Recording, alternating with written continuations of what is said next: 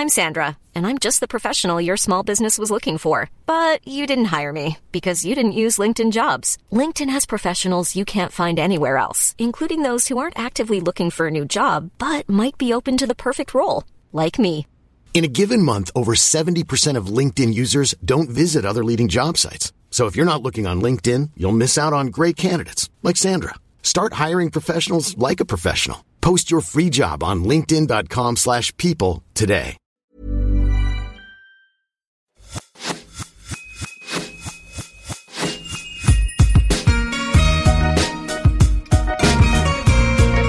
Bonjour et bienvenue sur l'Aléa, le podcast pour maximiser le potentiel de sa vie. Artiste, entrepreneur, aventurier, sportif, thérapeute, coach, chaque semaine, vous trouverez les parcours, les témoignages ou les conseils de personnes inspirantes aux profils et expériences variés. Ma mission? Vous guider dans vos cheminements, votre épanouissement et la poursuite de vos rêves, quels que soient les aléas que vous pourrez rencontrer. Je suis Laura Pouliken et dans la vie, je chéris les valeurs de l'audace, de la curiosité et du partage. Aujourd'hui, j'ai le plaisir de recevoir Chloé Bloom sur le podcast. Mentor, coach et entrepreneur en épanouissement personnel, professionnel et spirituel, Chloé est une amoureuse de la vie et l'invitée parfaite sur l'aléa. Chacune de ses interventions me touche particulièrement et si j'ai voulu l'inviter, c'est pour creuser certains sujets comme les blessures d'enfance, sa mission sur Terre, l'amour de soi, la pensée créatrice ou encore le lâcher-prise. Nous avons affaire à une synchronicité puisque le livre du moment de Chloé n'est autre que celui que ma mère lit et me recommande depuis des semaines. Si vous aimez l'épisode et le podcast en général, un petit commentaire 5 étoiles sur Apple Podcast ou encore un petit partage Instagram nous ferait super plaisir. Belle écoute. Bonjour Chloé. Bonjour Laura. Coucou. Je suis super contente d'être avec toi aujourd'hui euh, sur mon podcast. Ça fait des années que je suis euh, tes petites aventures via les réseaux sociaux, tes, tes, messages que je trouve euh, très importants, surtout dans notre ère et dans notre société. Euh, la baseline de mon podcast, euh, c'est maximiser le potentiel de sa vie. Euh, Est-ce que tu dirais aujourd'hui que tu maximises le potentiel de ta vie et celle des autres? Et si oui, comment? Euh, alors j'ai très envie de te dire oui, mais euh, mais pour être totalement sincère, je pense que non, pas tout à fait. En tout cas, je, je tends vers le oui. Tu vois, je fais mon, on va dire que je fais du mieux que je peux et que euh, et que je, je maximise les choses aujourd'hui telles qu'elles sont pour euh, révéler tous mes potentiels et surtout révéler le potentiel de ma vie et vivre ma, ma vie de rêve et euh, avoir une expérience de vie qui soit joyeuse.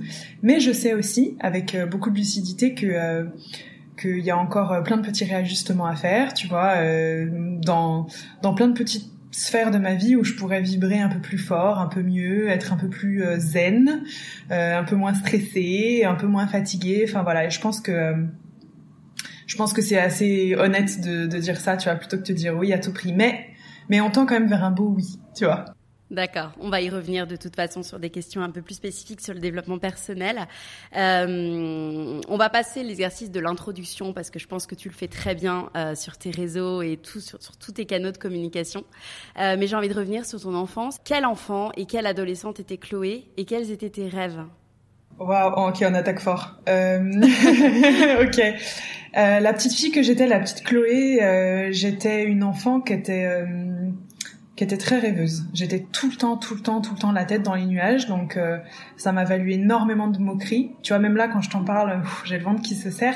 Ça m'a, valu beaucoup de moqueries. Euh, de la moquerie gentille, tu vois, mais c'est vrai que j'étais tout le temps dans mes dans mes pensées, j'étais tout le temps dans un espèce de monde imaginaire, un peu comme dans Harry Potter. Moi, j'étais persuadée qu'un jour on m'appellerait pour que j'aille à Poudlard, quoi, tu vois.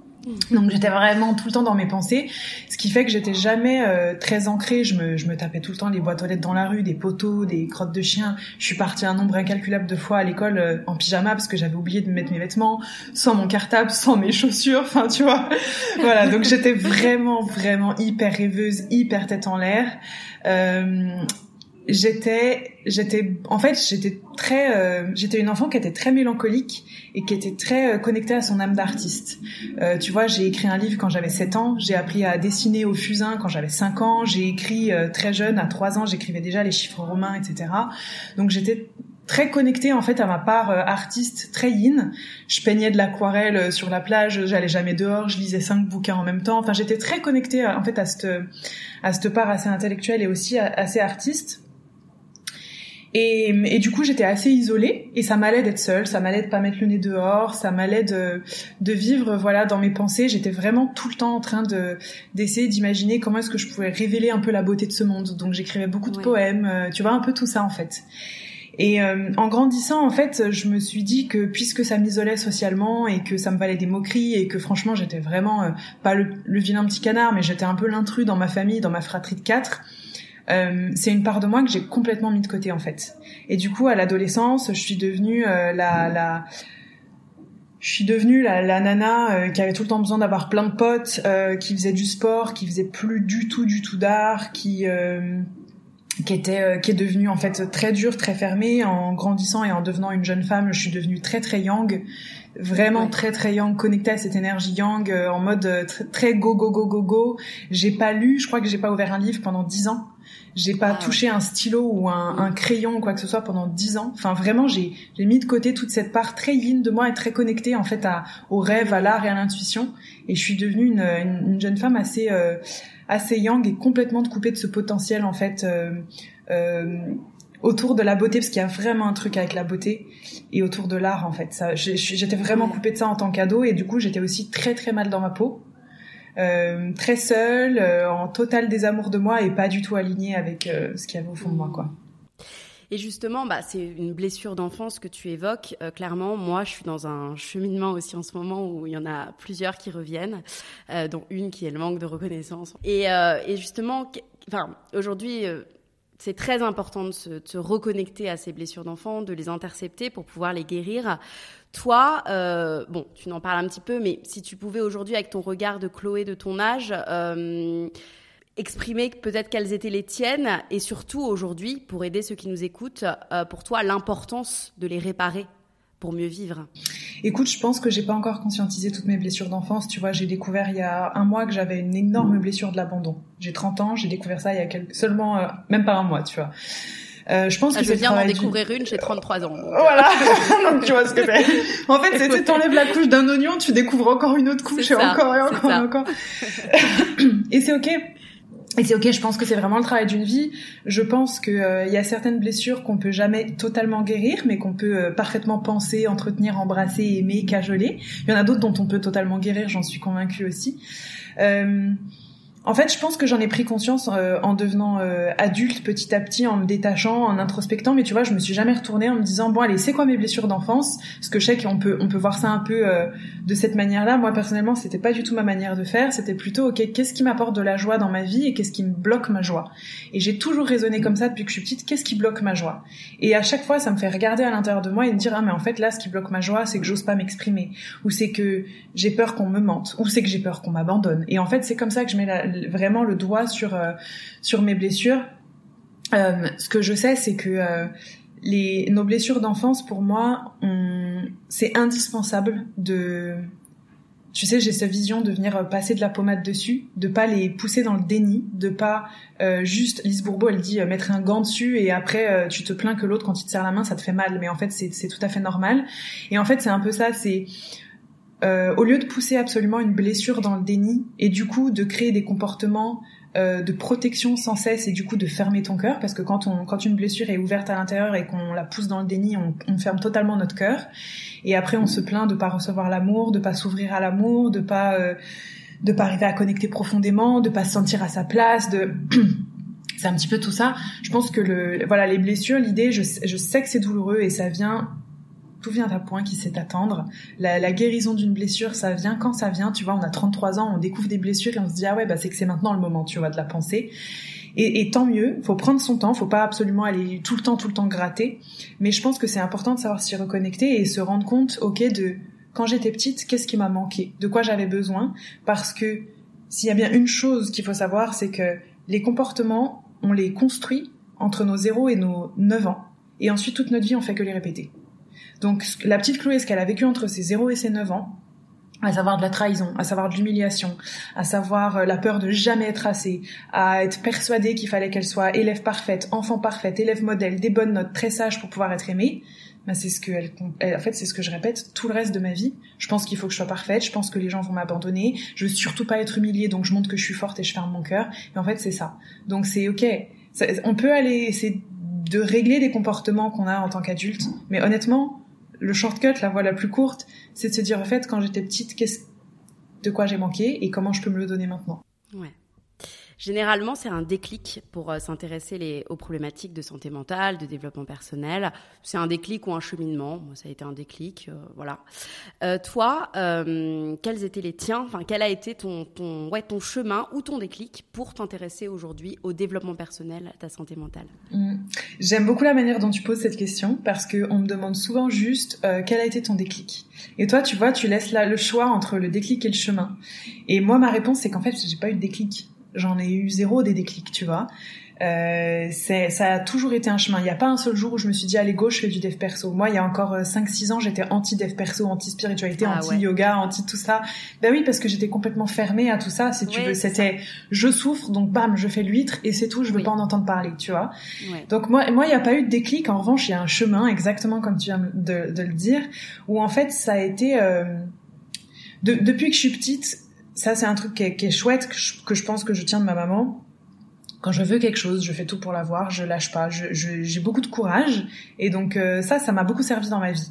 Et à chaque fois que j'ai voulu quelque chose qui me plaisait ou qui me rendait joyeuse, j'ai toujours tout fait pour l'avoir. Et tu vois, typiquement, ben, j'ai voulu me sentir libre dans mon travail, j'ai démissionné, je suis devenue entrepreneur. Et en fait, franchement, l'entrepreneuriat, c'est déjà une énorme introspection et du dev perso par excellence. T'as pas besoin d'ouvrir un bouquin, c'est juste une aventure qui te met face à tout, en fait. Donc, tu vois, l'entrepreneuriat, c'est le cas. Le couple, mais le couple, parlons-en. Le couple, c'est le plus gros chemin initiatique pour moi dans ma vie. Le fait, enfin, honnêtement, le couple, c'est déjà le travail d'une vie et c'est le travail sur soi parce que ça te demande de, de, de donner tout ce que tu as le moins envie de donner, ça te demande de montrer tout ce que tu as le moins envie de montrer, ça vient te chercher sur le, le meilleur de toi et le pire de toi. C'est un chemin initiatique de malade. Donc si tu veux, il n'y a pas eu de déclic, mais je crois que toutes les choses que j'ai voulu avoir dans ma vie et quand je suis allée les chercher, ça m'a demandé de travailler. Et ça me demande toujours de travailler, tu vois. J'ai voulu avoir un amour sain, et eh ben ça m'a vraiment demandé de, de perdre beaucoup de choses. Ça m'a demandé de me dépouiller de beaucoup d'identités, de la menteuse, de la manipulatrice. Ça m'a demandé de, de, de devenir vulnérable. Et tout ça, c'est un travail qui est incroyable. En fait, c'est un chemin qui est incroyable, tu vois. Donc, euh, ouais, c'est plutôt ça. D'accord. Aujourd'hui, justement, c'est intéressant. Tu distingues donc euh, ta mission professionnelle et ta mission d'âme. Tu en parlais sur un post il y a pas longtemps. Euh, peux-tu nous partager ton travail pour trouver les tiens euh, Une question, je suis sûre, qui intéressera beaucoup qui nous écoutent. Et quels seraient tes conseils pour ceux qui les cherchent encore hmm. Tu veux dire les deux missions, c'est ça? Oui, voilà. Donc ton travail initiatique pour, euh, pour, voilà, pour en arriver à, cette conclusion, rien n'est gravé dans le marbre, mais à ce que tu es aujourd'hui mhm. et comment tu les as trouvés et quels seraient tes conseils pour trouver les, les nôtres? Mm, mm, mm. Écoute, euh, moi je pars du principe que, euh, encore une fois, le, comment est-ce qu'on trouve euh, aussi bien sa mission de vie que sa mission professionnelle Pour moi, tout part autour de l'énergie. En fait, c'est tout part autour de l'énergie. Pour moi, la, plus belle forme d'énergie qui soit, en tout cas celle la plus pure dans l'instant, dans l'instant, individuellement, c'est la joie tu sais cette joie profonde, pas l'excitation, pas le, le, pas l'enthousiasme, mais tu sais la joie, la joie que tu peux ressentir quand t'as pas vu quelqu'un depuis longtemps et tu le vois et et ça te fait ressentir un truc spontanément qui est incroyable et tu sens que tu vibres hyper fort. Ben tu vois cette joie profonde d'enfant en fait. Et je pense que pour trouver nos missions aussi bien professionnelles que nos missions d'âme, en fait l'idée c'est de encore une fois rechercher la joie en, fait, en clair, qu'est-ce qui me procure de la joie Qu'est-ce qui me donne de l'énergie? Moi, je sais quelle est ma mission professionnelle parce que je sais ce qui me donne de l'énergie. Qu'est-ce que je kiffe? Qu'est-ce qui me donne de la joie? Euh, Tu vois, même le fait d'être là, euh, je, toi, je sais pas si tu le ressens, mais moi, je le ressens. Je sens qu'il y a un truc où, tu sais, je pourrais plus m'arrêter de parler parce que je suis, tu sais, comme une gamine et tu vois, il y a cette joie et je suis trop contente d'être là. Ben go, c'est qu'on est en train de parler des bonnes choses, c'est que ma petite âme à l'intérieur, elle est en train de kiffer grave, et c'est que moi aussi, en tant qu'humaine, en tant que en tant que Chloé, en tant que femme, je suis vraiment en train de suivre ma joie. Donc pour la mission professionnelle, c'est la même chose. C'est c'est euh, qu'est-ce qui me procure de la joie? En fait qu'est-ce qui me donne de l'énergie et qu'est-ce qui me tire de l'énergie? Et j'essaie aujourd'hui de m'éloigner le plus possible de ce qui me tire de l'énergie que ce soit pour des tâches dans mon travail, aussi bien euh, des choses que je vais déléguer, mais que ce soit aussi par exemple pour des projets. Tu vois, j'avais des projets, euh, j'ai eu des projets l'an dernier, donc j'ai eu une marque de vêtements, j'ai ouvert un coworking, des tas de choses. Ça ne me donnait pas d'énergie, ça m'en prenait. Je n'ai pas une seule fois ressenti de la joie. J'ai ressenti de la fierté, j'ai ressenti de l'accomplissement, j'ai ressenti plein de choses. Je n'ai pas ressenti de joie. Donc j'ai arrêté ces projets-là. C'est cool, ça marche, mais en fait j'ai pas de joie. Terminé, c'est que c'est pas ma mission professionnelle. Donc il y a vraiment cette notion de joie dans la mission pro. Et, et c'est un travail pour moi de déconstruction, euh, notamment en fait pour moi d'aller suivre la joie dans sa mission professionnelle et même dans sa mission d'âme, ça demande de lâcher toutes ces espèces de construction, construction identitaire de il faut que je sois une femme qui réussit, il faut que je sois une, une femme qui fasse tant d'argent, il faut que je montre que je suis indépendante, il faut que je j'ai je, j'ai la validation de papa et maman. On en revient encore aux blessures d'enfance, tu vois, la reconnaissance c'est un truc énorme. Donc en fait, ah si tu veux trouver la joie, il faut que tu acceptes de lâcher tout ce qui est lié à tes insécurités. Et quand tu arrives à lâcher toutes tes insécurités, tu peux seulement suivre la joie. Donc dans le pro, c'est ça. Et dans ma mission d'âme, ça a été euh, ça a été plus doux, on se dirait plus initiatique aussi. En fait, si je si je fais un si, si je regarde en, arrière, si je fais un zoom out, je me rends compte que depuis que je suis petite, j'ai une espèce de passion pour la beauté où je veux voir la beauté et révéler la beauté partout. Dans les mots, dans les cris, dans le son, dans les livres, dans la peinture, dans, dans les regards, dans le, paysage. Enfin, moi, je, je, je, peux regarder une forêt et pleurer vraiment. Mais pleurer, tu sais, c'est un, comme un état de grâce un peu. C'est même pas de la gratitude, c'est de la grâce. Et ça m'arrive souvent de pleurer de beauté. Et je me rends compte que ça c'est pas ma mission pro et j'ai pas envie d'en faire ma mission spécialement pro, mais quelque part on, elle, on s'y situe quand même. Et la mission de mon âme, je suis pas tout à fait sûre aujourd'hui de ce que c'est, tu vois, mais je sais qu'il y a quelque chose avec le fait de révéler la beauté et de parvenir à voir la beauté en tout et de révéler la beauté en tout aussi. Et finalement, si tu regardes, c'est quelque chose que je fais dans mon boulot, que je fais dans mon couple, que je fais euh, dans mon sport, que je fais dans mes passions, que je fais dans la cuisine, que je vais retrouver dans tout. Et encore une fois, c'est je suis ma joie. Donc pour moi, la joie, c'est l'énergie pure et spontanée, où c'est plus euh, toutes nos constructions identitaires en fait qui sont en train de s'exprimer, c'est notre âme pure, parce que c'est spontané. Hmm. Et, et, si on parle d'amour de soi, alors c'est peut-être totalement lié, mais la connaissance de soi mène à l'amour de soi. Aujourd'hui, tu parles beaucoup aussi de création d'énergie, d'abondance autour de soi. Hmm. Euh, toi, qu'est-ce que tu pourrais nous dire par rapport à ça? Ce que tu fais toi au quotidien? Euh, l'amour de soi, pour moi, c'est le travail d'une vie. Euh, et même quand on pense qu'on a terminé, on n'a jamais terminé. Et je pense que 100% des êtres humains ont besoin de réapprendre à s'aimer. Et c'est ça qui est, qui est génial. Euh, moi, c'est un gros gros truc parce que vraiment, euh, je pars de très très loin. Tu vois, je m'aimais pas euh, physiquement, je m'aimais pas mentalement, je, je me validais pas. Donc, enfin voilà, j'ai vraiment tout ce travail à faire. Et en fait, euh, ce qu'il ce qu'il faut vraiment comprendre, c'est que à la base de tous nos comportements, à la base de tous nos choix, il y a toujours deux choses, deux motivations, soit l'amour, soit la peur. La peur, c'est l'ego, la peur, c'est la séparation, la peur, c'est la pénurie. L'amour, c'est le cœur, l'amour, c'est l'âme, l'amour, c'est l'abondance, l'amour, c'est tout ça. Et c'est hyper dur, hein, sincèrement, d'être constamment dans l'amour et de pas choisir la peur, tu vois. La peur par rapport à l'argent, la peur par rapport aux amis, la peur euh, par rapport à tout, en fait. C'est hyper dur. Mais honnêtement, ces deux états d'être qui sont opposés quand t'arrives de switcher de la peur à l'amour, tu crées de l'abondance autour de toi. Tu vois, c'est un peu comme si t'arrives dans un endroit où tu connais personne, t'es tout seul, tu vois qu'il y a des gens qui te regardent bizarrement, des choses comme ça. Va réagir avec amour à ce moment-là au début, moi, c'était pas possible. Tu vois, je réagissais avec peur. Soit je me disais bon bah c'est bon, je vais y aller, ou euh, il faut que je remette mes vêtements, il faut que je me tienne mieux, euh, il faut que je fasse d'une certaine manière. Euh, ça, c'est tous des comportements qui sont motivés par la peur, par la séparation. C'est des comportements où je Hiring for your small business? If you're not looking for professionals on LinkedIn, you're looking in the wrong place. That's like looking for your car keys in a fish tank. LinkedIn helps you hire professionals you can't find anywhere else, even those who aren't actively searching for a new job but might be open to the perfect role. In a given month, over 70% of LinkedIn users don't even visit other leading job sites. So start looking in the right place. With LinkedIn, you can hire professionals like a professional. Post your free job on linkedin.com slash people today. pas, c'est des comportements où je me respecte pas, et plus que tout, c'est des comportements où j'exprime quelqu'un que je ne suis pas. J'exprime un, moi superficiel, tu vois. Et plus t'exprimes le toi superficiel, moins tu t'aimes et c'est un cercle vicieux parce que tu t'honores pas, parce que tu te respectes pas, parce que tu t'exprimes pas, parce que tu te montres pas. Donc t'es toujours dans ce cercle vicieux là. Donc maintenant, moi, j'apprends aussi à passer par l'amour et à dire ok, si je m'aimais totalement, qu'est-ce que je choisirais? Si j'étais dans l'amour, qu'est-ce que je choisirais? Tu vois, même quand t'as même quand t'as peur de louper ton train, t'es dans la peur, t'es pas dans l'amour. Si t'es dans l'amour, t'as plus peur de louper ton train, donc t'as d'autres moyens de te rassurer. Donc pour moi, l'amour apporte toute la guérison. Honnêtement, pour moi, l'amour, c'est une énergie de guérison. La peur, c'est une énergie de séparation. On le voit, regarde, dans nos sociétés. Hein.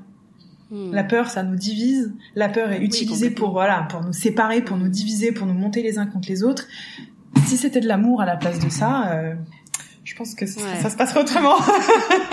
Ah bah oui, il n'y aurait pas de guerre, il y aurait, y aurait pas beaucoup de choses. C'est ça. Euh, ouais, juste, bah toi, toi c'est ta manière d'apprivoiser tes peurs en fait. Si tu mhm. dirais que c'est ta manière d'apprivoiser tes peurs, euh, d'être dans mhm. l'amour, donc c'est un, une gymnastique mentale. Tu pourrais la. C'est ça, c'est c'est une mm. gymnastique mentale et c'est surtout. Euh... En fait, pour moi, c'est surtout un niveau de sécurité à s'apporter à soi. Tu vois, c'est vraiment ça. C'est vraiment ça. C'est un niveau de sécurité à s'apporter à soi. Euh, et c'est, on en revient en fait à ce qu'on se disait au début du, du, du, podcast. Ce niveau de sécurité, tu te l'apportes comment? Ben, en, en, guérissant tes blessures, en lâchant tes insécurités, en te dépouillant de tout ce bullshit que t'entretiens tout le temps. Euh, donc voilà. Mais c'est, c'est vrai que tout le temps, quand j'ai un choix à faire ou quand euh, j'ai une décision importante à prendre ou quoi, je me dis ok. Est-ce que là c'est un choix d'amour ou est-ce que c'est un choix de peur? Tu vois même cet épisode. J'ai dit oui. Mais ce oui, il aurait pu être motivé par la peur, par exemple la peur de louper une opportunité, la peur d'être moins visible que quelqu'un qui est en concurrence avec moi, ou je sais pas, ou la peur de te faire euh, de te faire de la peine en refusant, ou la peur que tu te sens rejeté, ou la peur parce qu'en plus on a des connaissances en commun. Ça aurait pu être motivé par la peur et le résultat aurait été le même, tu vois. Mais ça aurait été un choix de séparation. Et c'est pas le choix que j'ai fait, tu vois. J'ai reçu ton message, je reçois des, des demandes très souvent, et je me suis dit, est-ce que ça résonne? Ah, je sais pas pourquoi, j'ai envie, tu sais, ça va me rendre joyeuse. Je sens que ça va être une nana à qui j'ai envie d'échanger quelque, quelque, chose de bien. Et eh ben, c'est un oui. Et ça aurait pu être un non par l'amour aussi, tu vois, en mode, ben non, en fait, j'ai envie de me respecter, j'ai envie de faire l'ermite en ce moment, et voilà, c'est comme ça, tu vois. Mais au moins, c'est un choix que j'ai fait avec amour. Et du coup, ça résonne forcément mieux. Oui. Oui, oui. Euh, tu, tu, alors, quand j'ai lancé une FAQ euh, sur euh, sur mon compte Instagram quand j'ai su que, que tu avais dit oui, justement, que j'ai reçu ta réponse positive. Euh, il y a un, un, thème qui est beaucoup revenu, c'est celui du lâcher prise. Euh, voilà, euh, être, euh, être, euh, voilà, des exercices pour lâcher prise sur des, nos pensées parasites, des exercices pour être plus ancrés, des exercices pour être peut-être plus sur l'instant présent, enfin des exercices, des conseils, ou toi tes recommandations, Chloé Bloom. Mm-hmm. Qu'est-ce que tu peux nous dire par rapport à ça justement? Et, et, moi, en plus, ça va me servir en ce moment. Et ça va, ça va me servir aussi. Parce que le lâcher prise, c'est un vrai sujet en ce moment que j'ai sur des pensées parasites. Donc, euh... Euh, en plus, tu vois, c'est drôle. Honnêtement, je te le dis, j'aurais jamais pensé qu'on me pose ce genre de questions un jour, parce qu'à la base, moi, je suis une grosse contrôle freak. Hein. Genre vraiment, je veux contrôler tout le monde. J'ai une blessure de la trahison énorme, donc je suis contrôlante en plus de fou, tu vois. Rajouter un besoin de contrôler sa vie au millimètre près, euh, voilà. Euh, donc gros travail aussi pour moi de lâcher prise, et c'est pas encore 100% acquis. Mais euh, en fait, ce que, ce que je remarque, c'est que le, le le lâcher prise, pour moi, c'est l'inverse de la frustration. Euh, quand on veut constamment contrôler, en fait, on crée de la frustration parce qu'on essaie tout le temps de contrôler des choses qu'on peut absolument pas contrôler. Genre le temps, les événements, les réactions des autres, ce que pensent les autres de nous. Genre le pire truc qu'on veut contrôler qu'on peut jamais contrôler, tu vois. Donc en fait, moi, c'était vraiment ça. C'était, j'essayais absolument de tout contrôler. Pourquoi? Parce que si ça échappait à mon contrôle, j'avais l'impression que j'allais mourir, j'allais perdre que j'allais être euh, pas assez, que j'allais euh, me retrouver euh, exclue, que j'allais être jugée. Enfin, il y a un petit peu tout ça. Pour moi, le fait d'arriver à lâcher prise, encore une fois, c'est très lié avec le niveau de sécurité intérieure que tu t'apportes, c'est-à-dire à quel point tu arrives à être OK avec ta propre présence.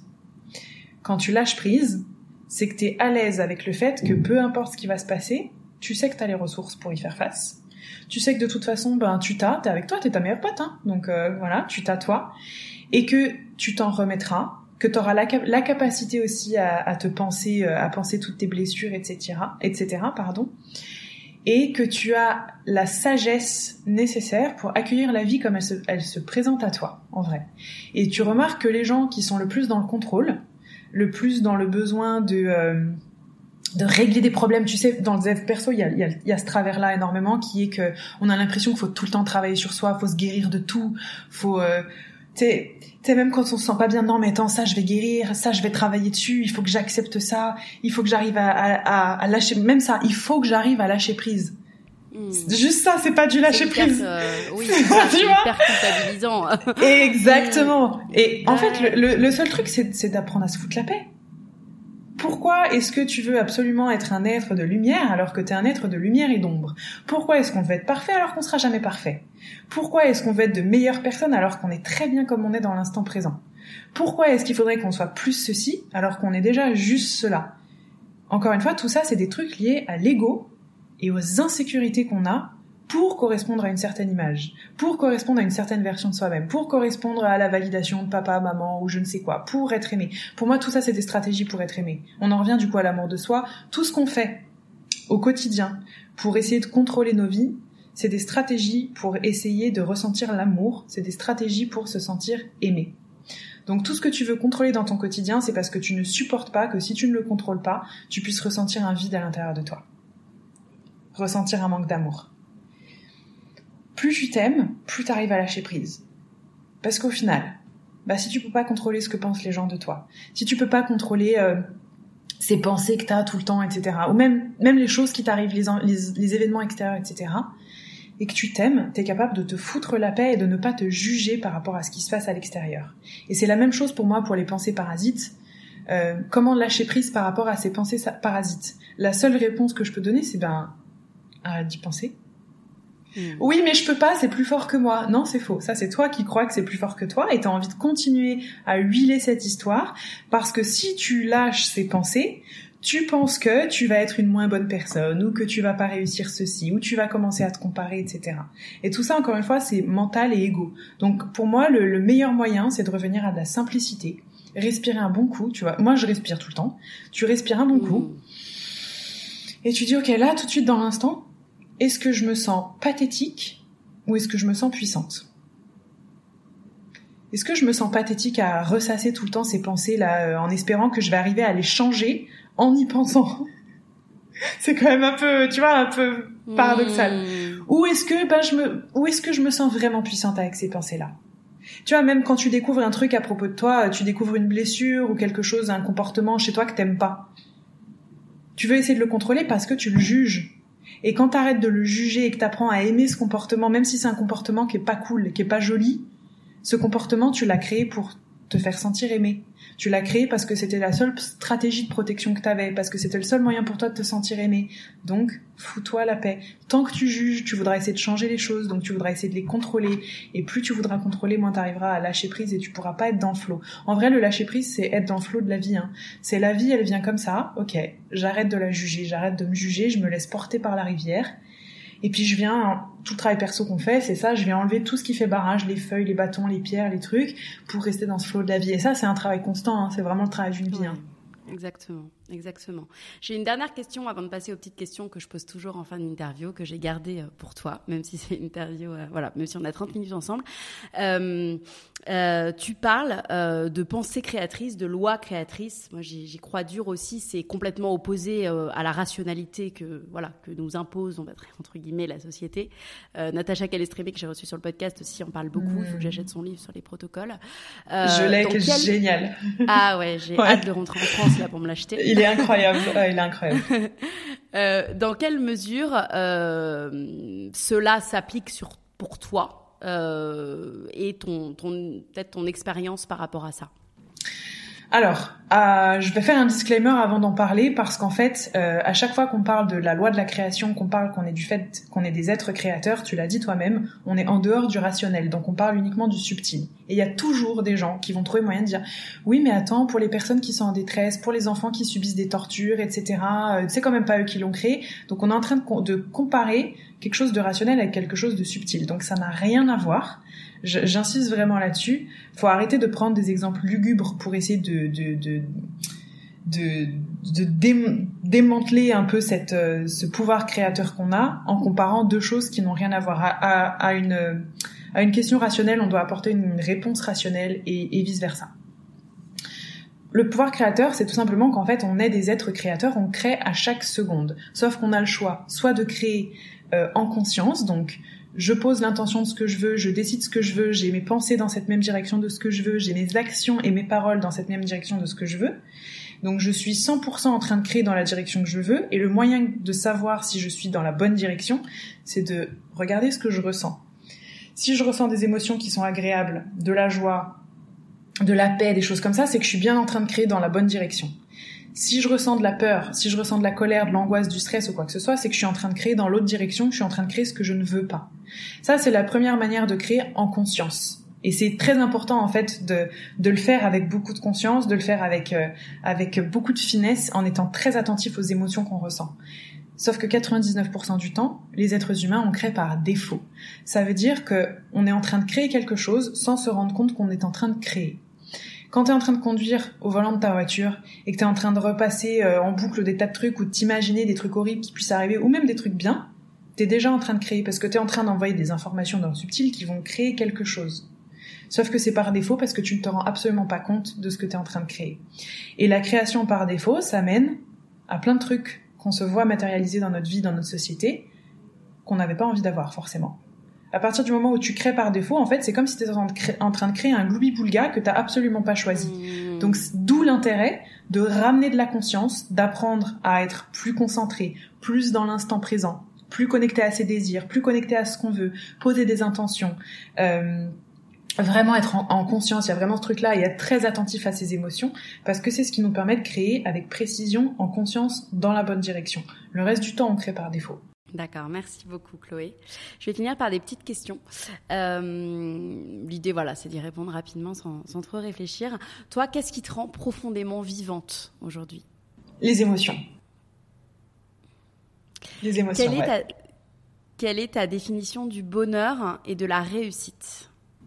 Alors, le bonheur, je dirais que c'est cette capacité à, euh, à ressentir toutes les nuances que la vie nous, nous, fait ressentir, euh, donc que ce soit les émotions ou quoi que ce soit, euh, les, agréables, désagréables, etc.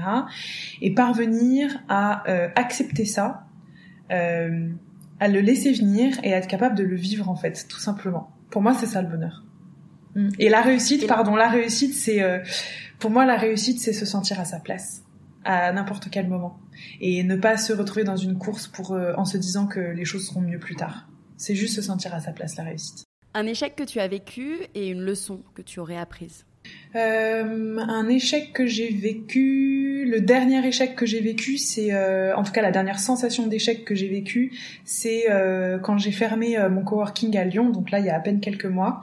je l'ai vécu comme une sensation d'échec parce que parce que ça a beaucoup blessé mon ego. Je portais cette grosse blessure d'ego de, en gros, je passe de Chloé Bloom qui a euh, plein de marques et de types d'entreprises différentes, qui a un empire, à une Chloé Bloom qui s'est dépouillée de plein de trucs et qui fait plus beaucoup de choses en fait.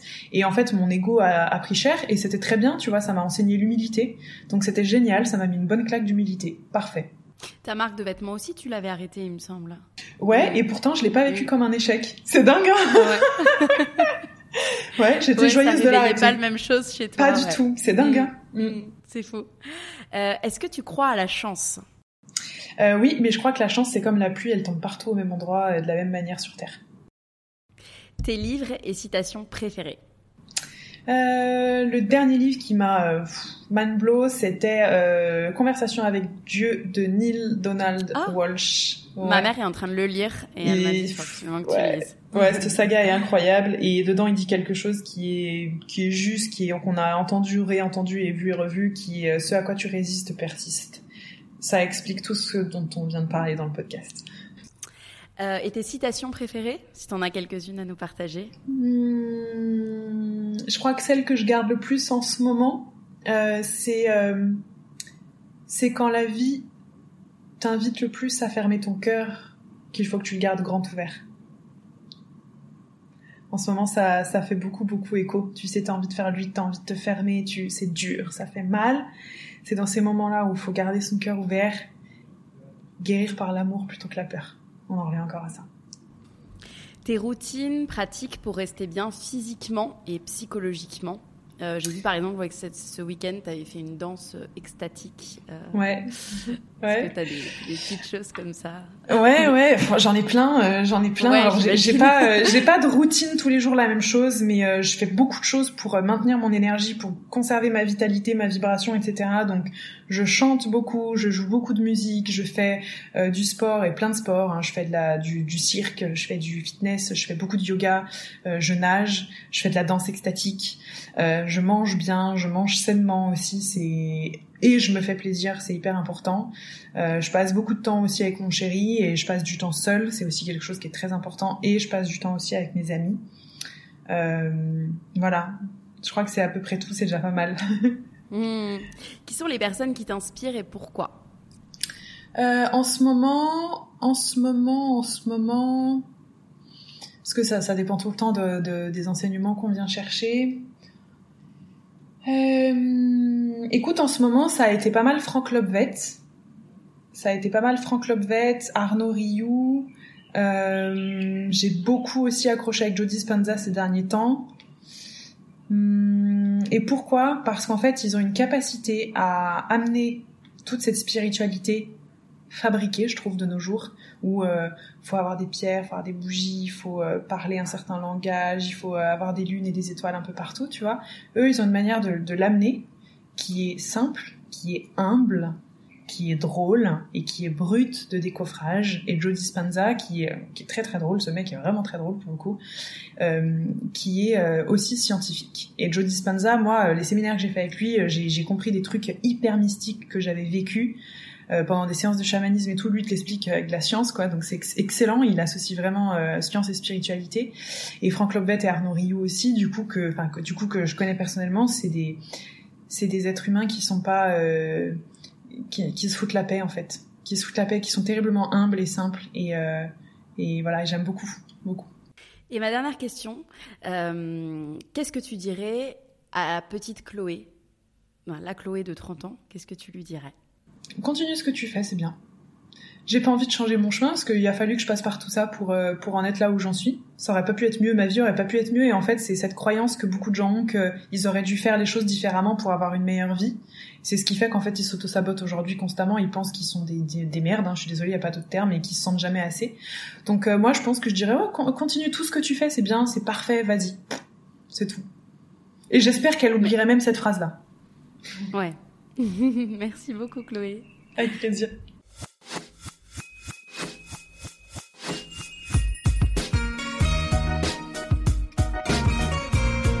Cet épisode est maintenant terminé. En espérant qu'il vous ait plu, je vous donne rendez-vous maintenant sur le compte Instagram lalea.podcast pour découvrir les coulisses de l'interview.